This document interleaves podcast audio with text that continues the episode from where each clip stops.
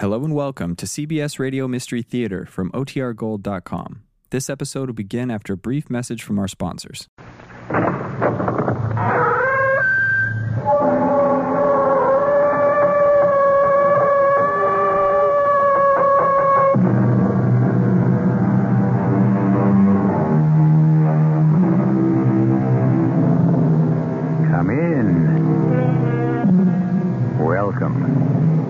I'm E.G. Marshall.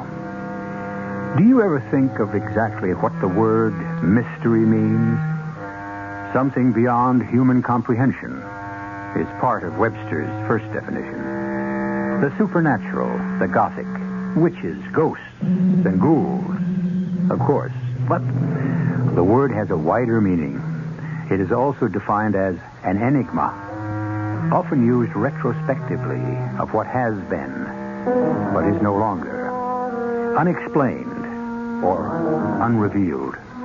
And this story is summed up in that statement, more or less exactly. Our mystery drama, The Hanging Judgment, was written especially for the Mystery Theater by Ian Martin and stars Mandel Kramer and Leon Janney. It is sponsored in part by Luden's Medicated Cough Drops and Buick Motor Division. I'll be back shortly with Act One.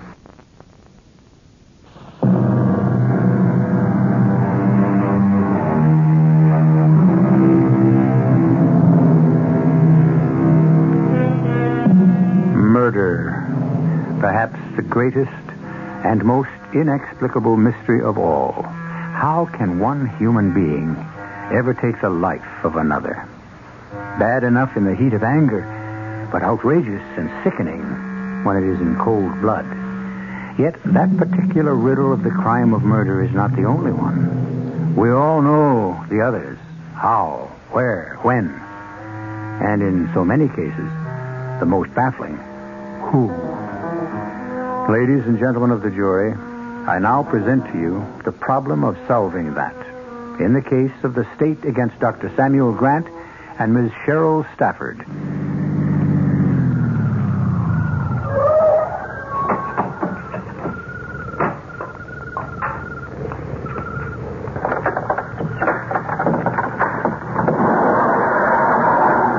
Who's that? Who is it? It's me, Barbara. Sam. What are you doing here? You don't belong here anymore. Uh, you know we made a date tonight to talk over the divorce. You did, not me. Get out of here. Who's that with you? I said I'd bring Cheryl along. You get that slut out of my house and off my property. Barbara, put that gun away. Run, Cheryl, run! Give me the gun, Barbara. I'll give you what you deserve, you cheating, lying. Oh, oh, no. No, I'm.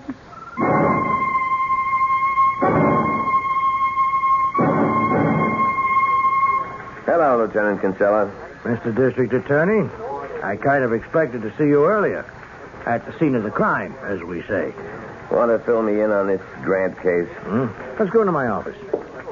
Looks like uh, murder one. How's she killed? Shot, close range, probably uh, 38. Suspects? Well, don't know. Could have been a prowler. The woman, Barbara Grant, was separated from her husband. Has he been notified? No, we haven't been able to reach him. A Swedish maid was wakened by the shots and called us in. She thinks Dr. Grant might be out of town. Who's maid, his or hers? Her maid. The dead woman. He said they're separated. Check. So how would she know about the doctor's comings and goings? Eh, sit down, Al. Hmm? I got a hunch you don't have to be nervous over this one. What do you mean? Well, I looked over a couple of pictures of this Dr. Samuel Grant. Lover boy. How do you figure? Well, chaser. Final breakup of the Grants was over a secretary he had, a babe named Cheryl Stafford. Did you pick her up? Yes, I'm waiting on that. Seems Mrs. Grant made enough noise so the doctor fired her and she moved back to her hometown, Las Vegas. Hmm. And if Dr. Grant is out of town, that's where he might be? Figures. We should know any moment. Like maybe right now. Yeah. What? Well, you don't say. Well, how about that? Now, hold it a minute. Guess who just walked into the station? Not our prime suspect. None other, the good Dr. Grant himself. And uh, I was out of town on special business when I heard the report on radio. So I flew back here to Los Angeles right away and came straight to the precinct house. Well, we appreciate that, Dr. Grant. Well, you don't. Well, you can't think that I have anything to do with the murder of my wife. I never even suggested that. You're bringing it up. No matter what you might suspect, I couldn't have. I parked my car at the airport day before yesterday and flew to Las Vegas for a medical meeting. I didn't return till early this morning. I'm sure the airport parking lot employees can vouch for that. It'll be checked. Well, now, may I ask what is being done about whatever prowler or whoever he was who, who murdered my wife? Uh, first off, we're checking on the bullet that killed her. Now, there was a gun beside her, a 32. It had been fired once. But that couldn't have been what killed her, could it? Uh, we'll have to wait for ballistics to decide that.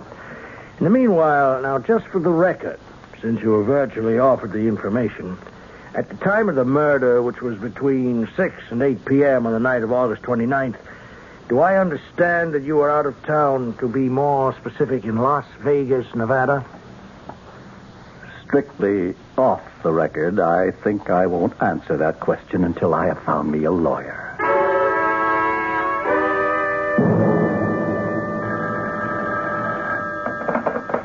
J. Carr Justin and Associates.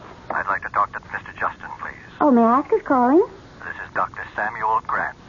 Could you hold just a moment, Doctor? Uh, let me check if Mr. Justin is in the office. What is it, Sandy? Oh, a hot one. Dr. Samuel Grant, whose wife was just murdered. And who wants me to represent him, I presume? He didn't say so, but why else would he call? Are you in or out? What else can I be? He needs me. Because he's guilty? Now, who laid down that judgment? Oh, you read the papers, J.C., just like me. You know everything points against this guy being innocent. Do I? And if it does, he still deserves the best legal defense he can find. That's basic lawyer's ethics. Mm. If he gets you, he's got it. Does he have you? Make an appointment for me to see him as soon as possible. Today, without fail. Yes, sir, boss. But me, I don't think he deserves you.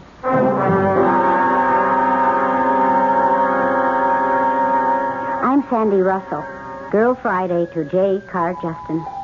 I'm 25. I want a home, children, a happy marriage. But that's not what any girl could expect from Justin, especially not his Friday girl.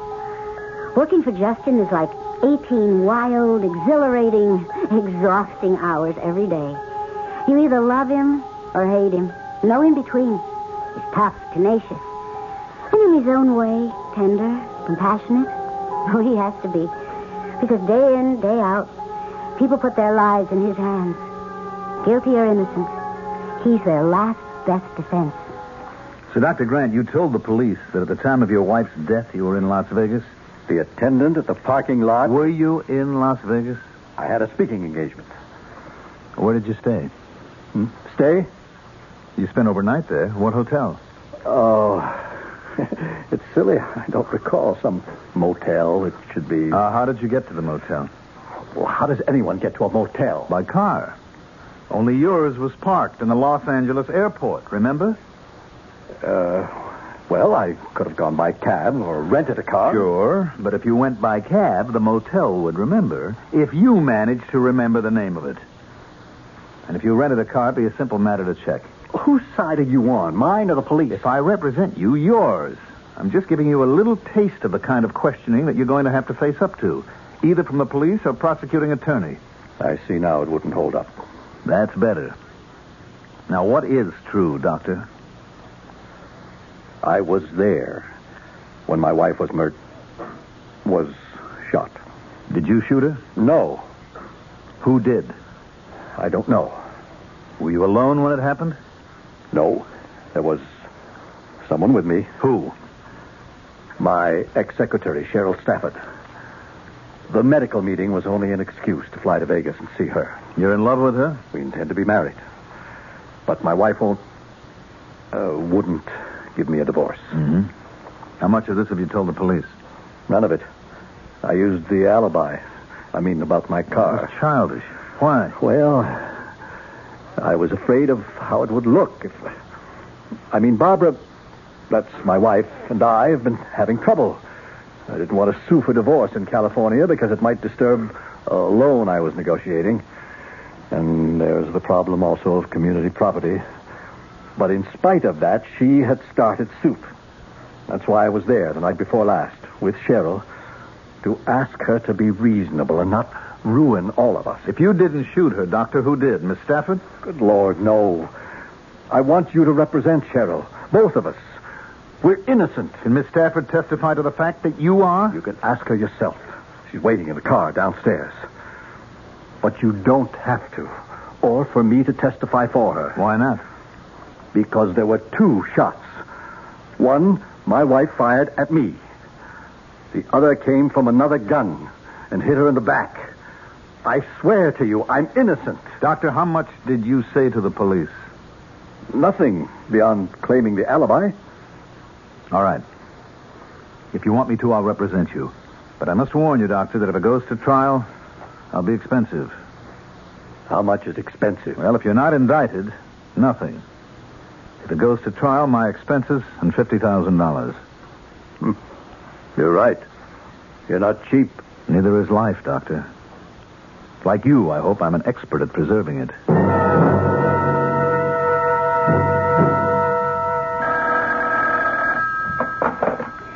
J. Carr Justin and Associates. Uh, just J. Carr will do, honey. You can tell him it's District Attorney Herman on the wire. Yes, sir, Mr. Herman. Just one moment. Give. Al Herman on the line. He sounds particularly smug today. Always a bad sign. Put him on. Mr. Justin will talk to you now, Mr. Herman. Thank you. Hello? Al? Oh, I just thought you'd like to know the grand jury handed down indictments against your clients, Dr. Grant and Ms. Stafford. I'm just having warrants issued against them both for first degree murder and conspiracy to commit murder. Now, you know that's going to be a waste of time, Al. You don't say. I just did. Ballistics showed that Mrs. Grant was killed with a bullet from a gun other than the one on the scene of the crime. That gun has disappeared, Al. Without it, you have no case. You wouldn't want to bet on that, would you? I'm not a betting man. It's just as well. I've got a nice little surprise to spring on you just for once. See you in court. Al? What's he got, J.C.? Such me. I'm more worried about what I may have got. What? Like they say, a bull by the tail.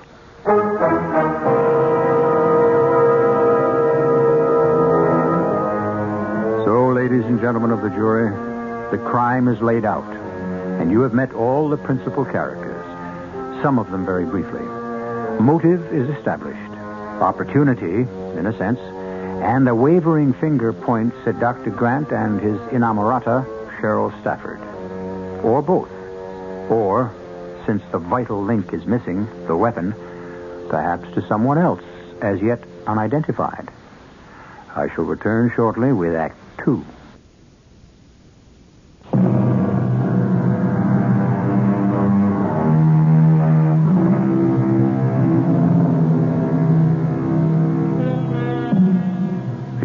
Suspense of a murder trial has begun.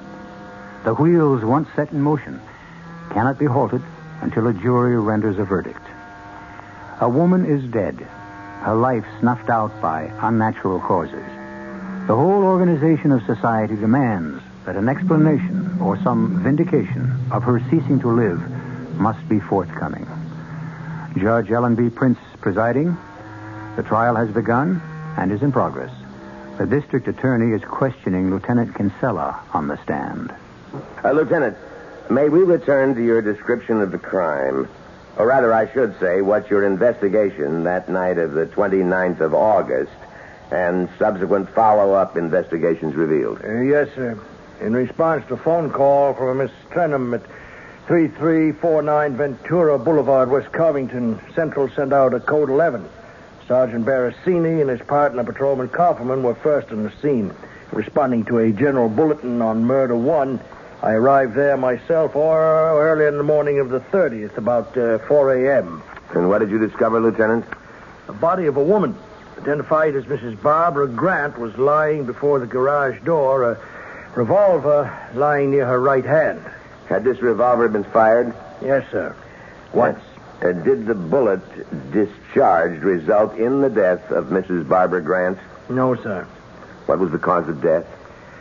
As a result of uh, ballistics check subsequently, a slug from a 38 revolver, uh, almost certainly a police positive. Was this gun found at the scene of the crime? No, sir. Has it been found anywhere else since? No, sir. Is it not true, Lieutenant Kinsella, that at your request, the Police Department of Records and Licenses substantiated the fact that two years ago a permit was issued to a Dr. Samuel Grant? He was entitled to carry a gun? That is correct, sir. Just one more question, Lieutenant. The type of slug which killed Mrs. Barbara Grant did come from a police positive 38? Oh, absolutely. And it could have come from this particular weapon? No, you you don't have to answer that. The question was really unnecessary. Your witness, Counselor. Well, let's complete that question, Lieutenant Kinsella. Could the slug have come from this particular weapon? Uh, what weapon is that, Mr. J- Ah, but that's just the point, isn't it, Lieutenant? This particular weapon is only a theoretical one, isn't it? Well, I, uh, I'm not sure I know how to answer that question. Well, I have no tricks, Lieutenant. I have nothing up my sleeve. I'm merely trying to establish that this phantom gun is not established. It exists at the moment only as a speculation, an inference drawn from a bullet that caused the death of Mrs. Grant. Is that not correct, Lieutenant? Uh, yes, sir. It's correct as far as it goes. but- Substantially, what you have in mind, Lieutenant, is that the death bullet could have been fired from exactly the sort of gun that the defendant, Dr. Samuel Grant, was licensed to own and carry. that is just what I meant. Well, we can go into that a little later. A couple of more questions, if you will, Lieutenant. Yes, sir. Now, the gun that was found by Mrs. Grant had been fired. Is that correct? uh, yes, sir. Once. What caliber was that? Uh, 32, sir. Was that bullet found? Yes, sir. In the back wall of the garage. And the bullet from her 32 was fired in the direction of Dr. Grant, who was inside the garage at the time. Yes, sir. Yes, sir. But there were definitely two shots. Well, of course, sir. There was one right after another. The uh, the maid in the house heard them. Where was Mrs. Grant shot? In what part of her body? She was shot in the back. In the back. Thank you very much, Lieutenant. That's really all I need. What Justin does that is so great. He meanders around, gets everyone cooled off and relaxed, and then whams home a zinger that makes the jury sit up, and that stays planted in their minds. It's like a, a baseball game, a trial, inning after inning. Each side striking out or, or scoring, like Justin just did. Uh, doctor, I asked you to describe the events of the night of the 29th leading up to the death of your wife. All right, to the best of my ability. My wife, against an agreement I thought we had, had taken action to sue me for divorce. I'd called her from Las Vegas and asked her to reconsider, and we had made a date to meet that evening. In your own words, could you tell us what happened when you arrived? I can try. Cheryl, uh, Miss Stafford, and I had driven there in her car. We parked at the downhill parking lot and walked up the two blocks to my. I mean, to Barbara's house. Why didn't you just drive up and park in the drive? Well, that's difficult to explain. The house is perched on the side of a hill, a cliff, really. The driveway is difficult to maneuver. So I built this parking space on our property just below. Unless you were planning to drive into the garage itself, we usually left our cars there. Your own car, your own house? My wife and I were separated. Pending a divorce agreement, it was her house. You considered it that? I was willing to grant her that privilege. After you and Miss Stafford had walked up to the garage, what did you find? Well, there was no one home. I had still had my keys, and I had just let Miss Stafford and myself in when my wife drove up. We'd come in the back door, and it was just at dusk, so I didn't bother to put on any lights. Cheryl and I just went through the inner door to the garage about the same time as Barbara opened the garage sliding door. Huh? Who's that?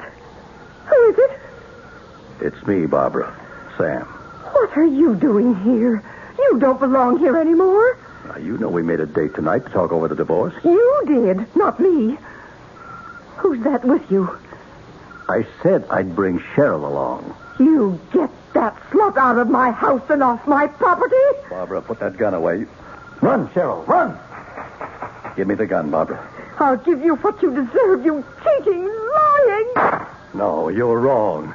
Are you crazy? Oh, no, no. Uh, uh, uh.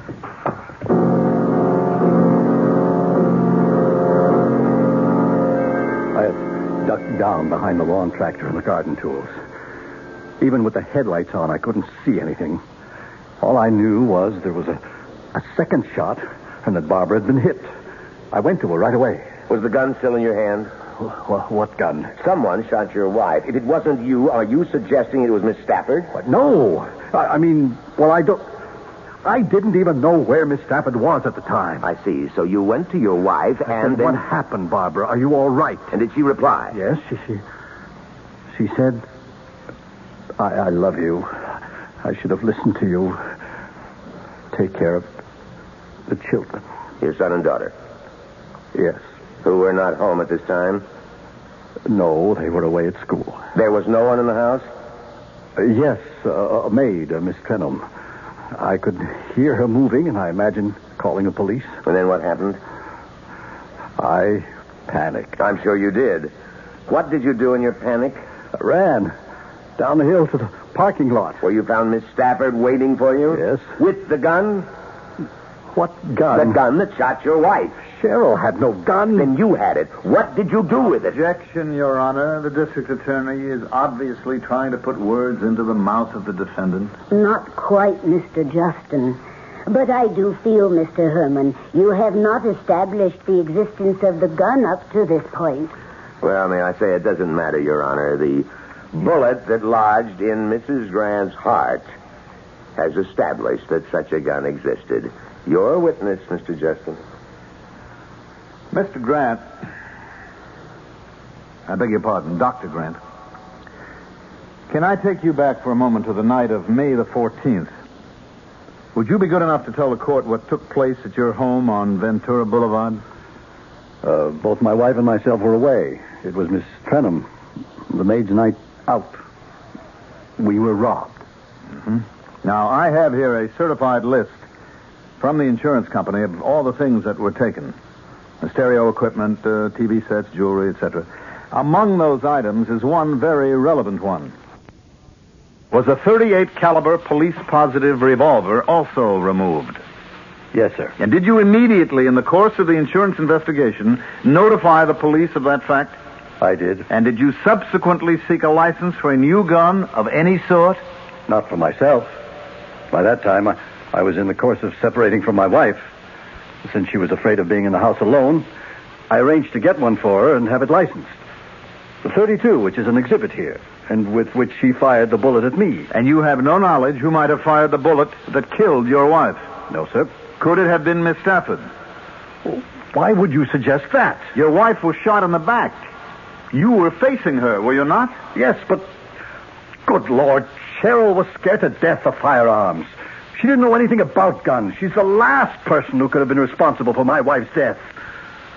I have no further questions. Thank you, Doctor. But there were. The DA went after Dr. Grant on redirect, tooth and nail. And worse than that. Oh, I've been around courts long enough to know that when Cheryl Stafford got on the stand, she was in for hell. Most of all, I couldn't understand J.C. You work for a man long enough, love him too much, like me, and you know too much about him not to know he wasn't putting out his best effort here. I called him on it. Alexandra, don't ask questions. That's my business. I get the put down. Anytime you call me Alexandra. Oh, but I can't let it go, J.C. all right, all right. Now, look, we're skating on a lot of thin ice. And I am supposed to be advocate, not judge. Now, why don't you just leave me be and let what is to be to take its natural course? Okay. If you think your clients are guilty, do you? I have a basic rule to try and consider my clients innocent. Oh, but the way things are going, you're going to lose. Well, that's a very absolute term. It's the way it's going. Like, well, if things go now, one of them killed Mrs. Grant. Well, and since she was shot in the back, it's Cheryl Stafford. But it's still collusion, and both of them are guilty. That's the way it may look, my love. But not enough hard facts to pin it down. That should worry Al Herman. But you notice that it doesn't. He still has something big to hit us with in this case. So let's go grab some dinner and some personal life. hmm? Oh, I don't know. Sometimes I wonder about you. Whether you care. About winning? No. About how you win. And if it's right that you do. Sandy, you have to make your own judgments on that like anyone else. Everything in its time. Let's wait until all the cards are in. hmm?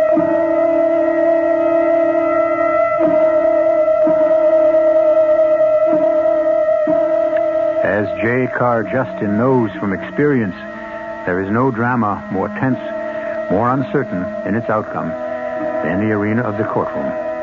And no theater in which the incredible surprise, the shocking factor that follows no law of dramaturgy, simply pops up to turn upside down all the facts which have gone before. So, ladies and gentlemen of the jury, it will be with some startling new evidence that I return with Act Three.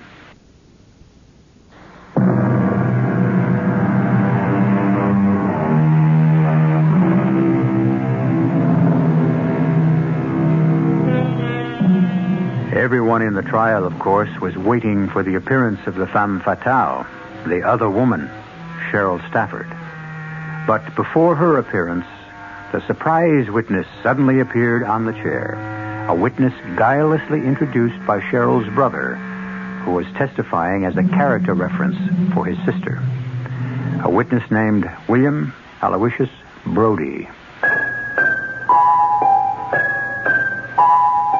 Not often J. Carr Justin is blindsided, but this time he was. And the DA had set his trap well. William Brody was a complete surprise to us and to the jury. Just listen to the unflappable muscle man on the stand in the midst of the story he had to tell. Mr. Brody, you actually discussed murder with Cheryl Stafford? You called it, man. And she named the victim?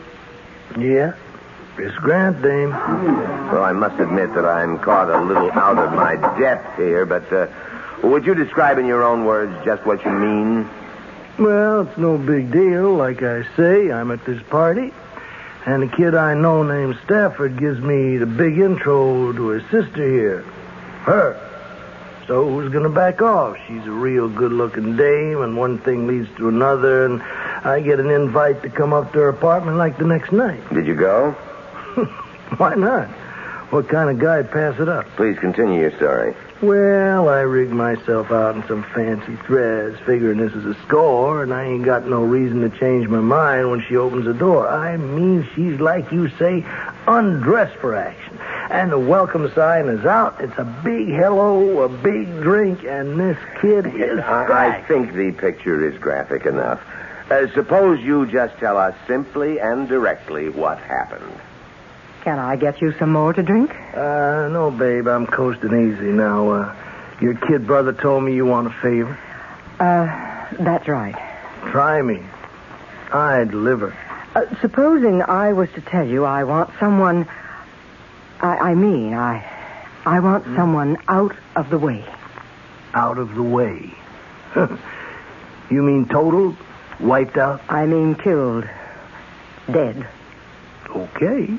You don't have to draw pictures, just name numbers. How much? Say, $2,000. Oh, oh, you gotta be kidding. I wouldn't touch it for under a five. I haven't.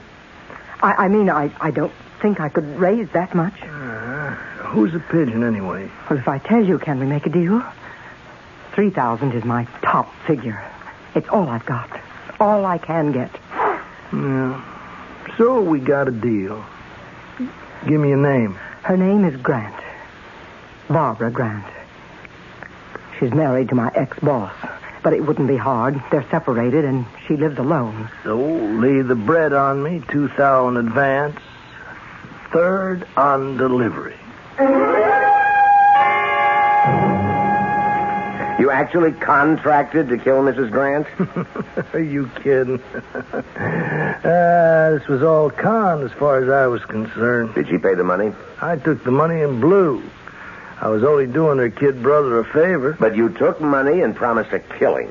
Look, uh, her, that uh, Cheryl Stafford says to me, Mrs. Grant has given us a bad time, causing us a lot of grief. Now, if you don't take care of her, Sam will have to do it himself.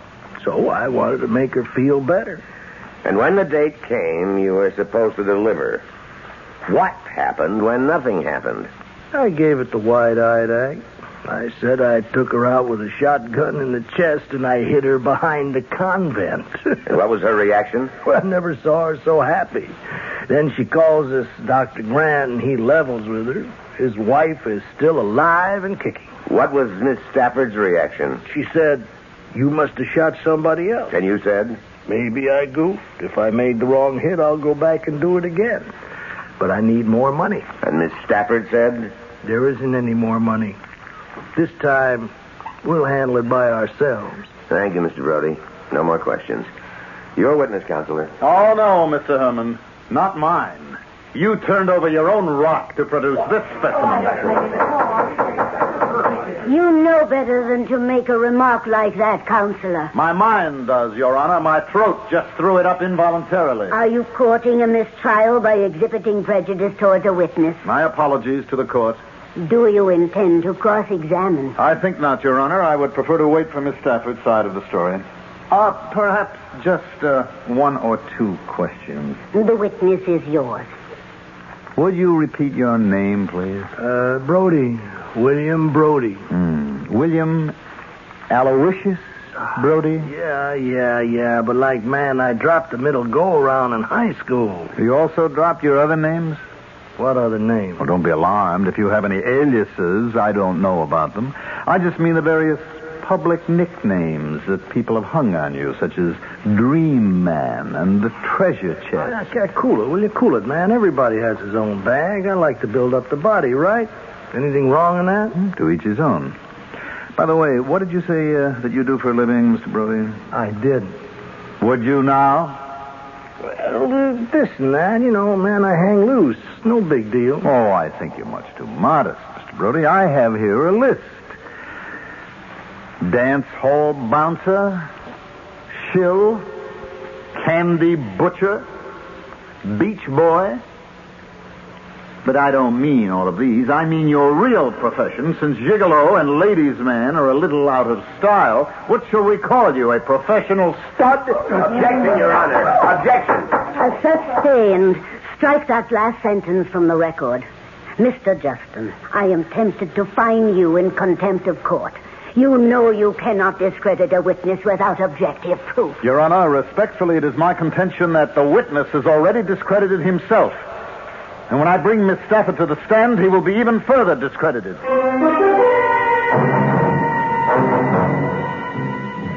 So at last it was the defense's turn. And finally, Cheryl Stafford was on the stand. Small and slight.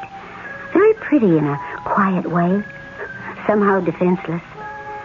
To try to puncture the obvious effect she had on the audience and jury, the DA tore into her mercilessly.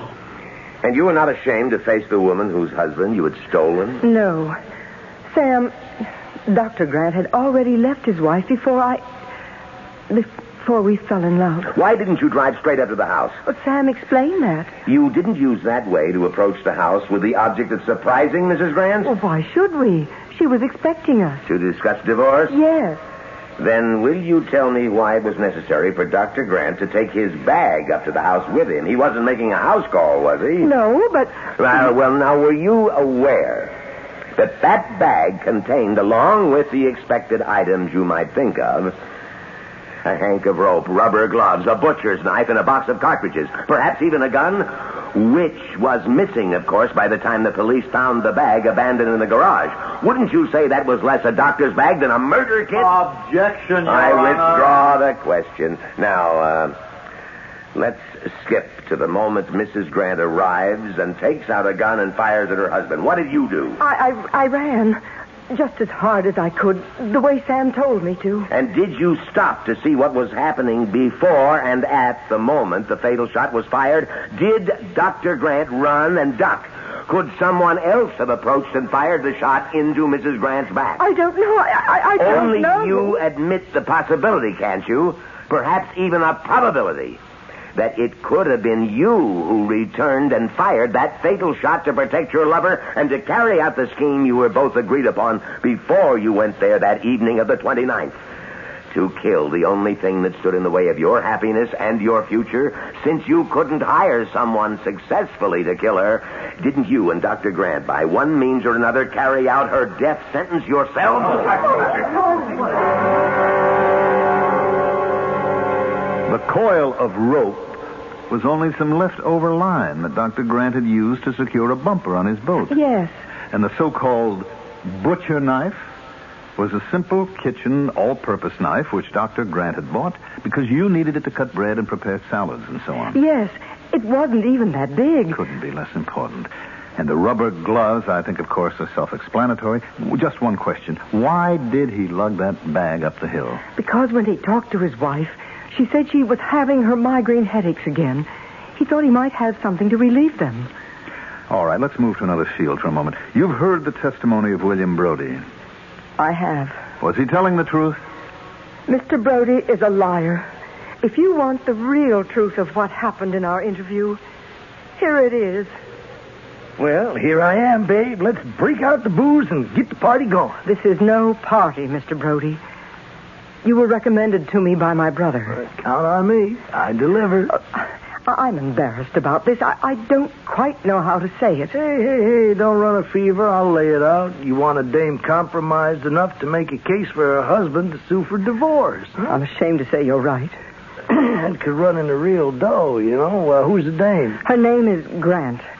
She lives alone. Hmm. It's going to run five big ones. Five thousand? Hmm? Well, I haven't got that much. Three thousand is the best, the most I could raise. Mm, no, okay. If that's what the traffic will bear, you got a deal. You paid him? Yes. But he just took the money without. Delivering.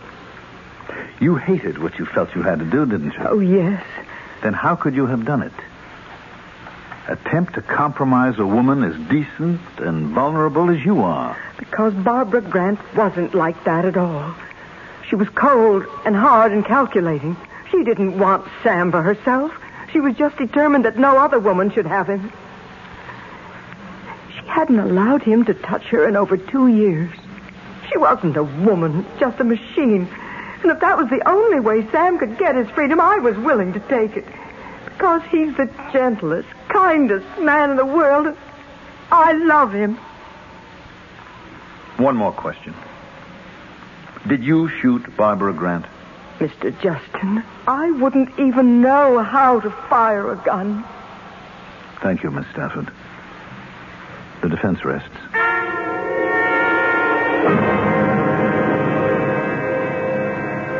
Jury's been out three hours, J.C. What do you think? Mostly at a time like this, I try not to. Oh, I wish I could make my mind a blank. Why? Because I love you, and I don't know why you took this case. Now, don't give me the lawyer's ethics line again. Everyone is entitled to a defense. You know he's guilty as hell. Do I? Yes. And how do I feel about her? Well, that's not so easy. Excuse me. Yeah. They're coming out? Okay, we'll be right there. The jury has a verdict? Yep. Well, what do you think it'll be? All right, ladies and gentlemen of the radio jury, what was your verdict? Was the stolen gun just a cover for Dr. Grant to have a weapon to kill his wife? Did they struggle so that she was shot in the back? Did Cheryl fire the fatal shot? Or did the incredible Mr. Brody decide to earn his money by coincidence that evening. It's your decision. Who killed Barbara Grant? I might add that this was an actual case. Only the names and some locations changed. So you were guessing at an actual result. A hung jury. Oh, then you lost. Well, that depends on the point of view. Oh. Now, he conned me into representing both of them. I had to fight for Dr. Grant as hard as I could to save a trusting, if stupid little girl who gave her love not wisely but too well. Oh, but in saving her, you got him off. No, no, no, no. They'll be tried again. This time separately. And this time I will represent only one Miss Stafford. Without her as a shield, he'll be convicted. She won't get out of it clean. We all have to pay for mistakes. But at least she won't have to share the death chamber with him.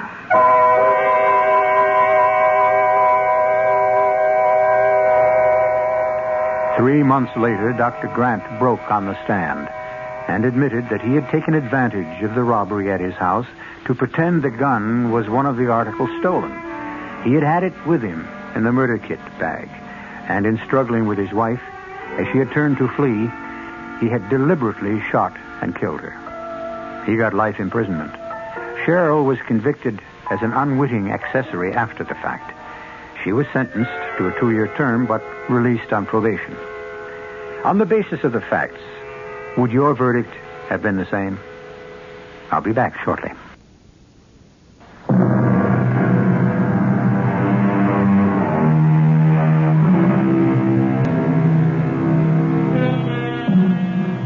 Does a nice young woman like that get mixed up with a man like Dr. Samuel Grant? One of the oldest questions in the world, which people have been trying to answer since time began. A few of them, love is blind. Twere more than woman to be wise, or perhaps to wind things up, a quote from Mr. Thackeray. Every single woman I ever knew is a puzzle to me, as I have no doubt she is to herself. With no apologies to women's lib. It's the way of the world. Our cast included Mandel Kramer, Leon Janney, Ken Harvey, Evie Juster, Joan Shay, and Earl Hammond. The entire production was under the direction of Himan Brown. Radio Mystery Theater was sponsored in part by Anheuser-Busch Incorporated, brewers of Budweiser.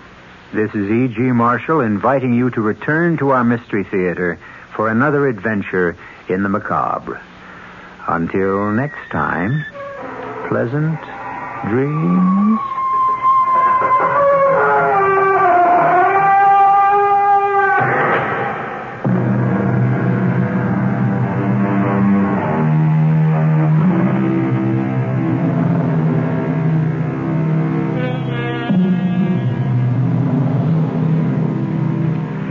Tonight's Mystery Theater was brought to you in part by ShopRite Supermarkets, where you get a lot more for a little less. The preceding program is furnished by CBS Radio.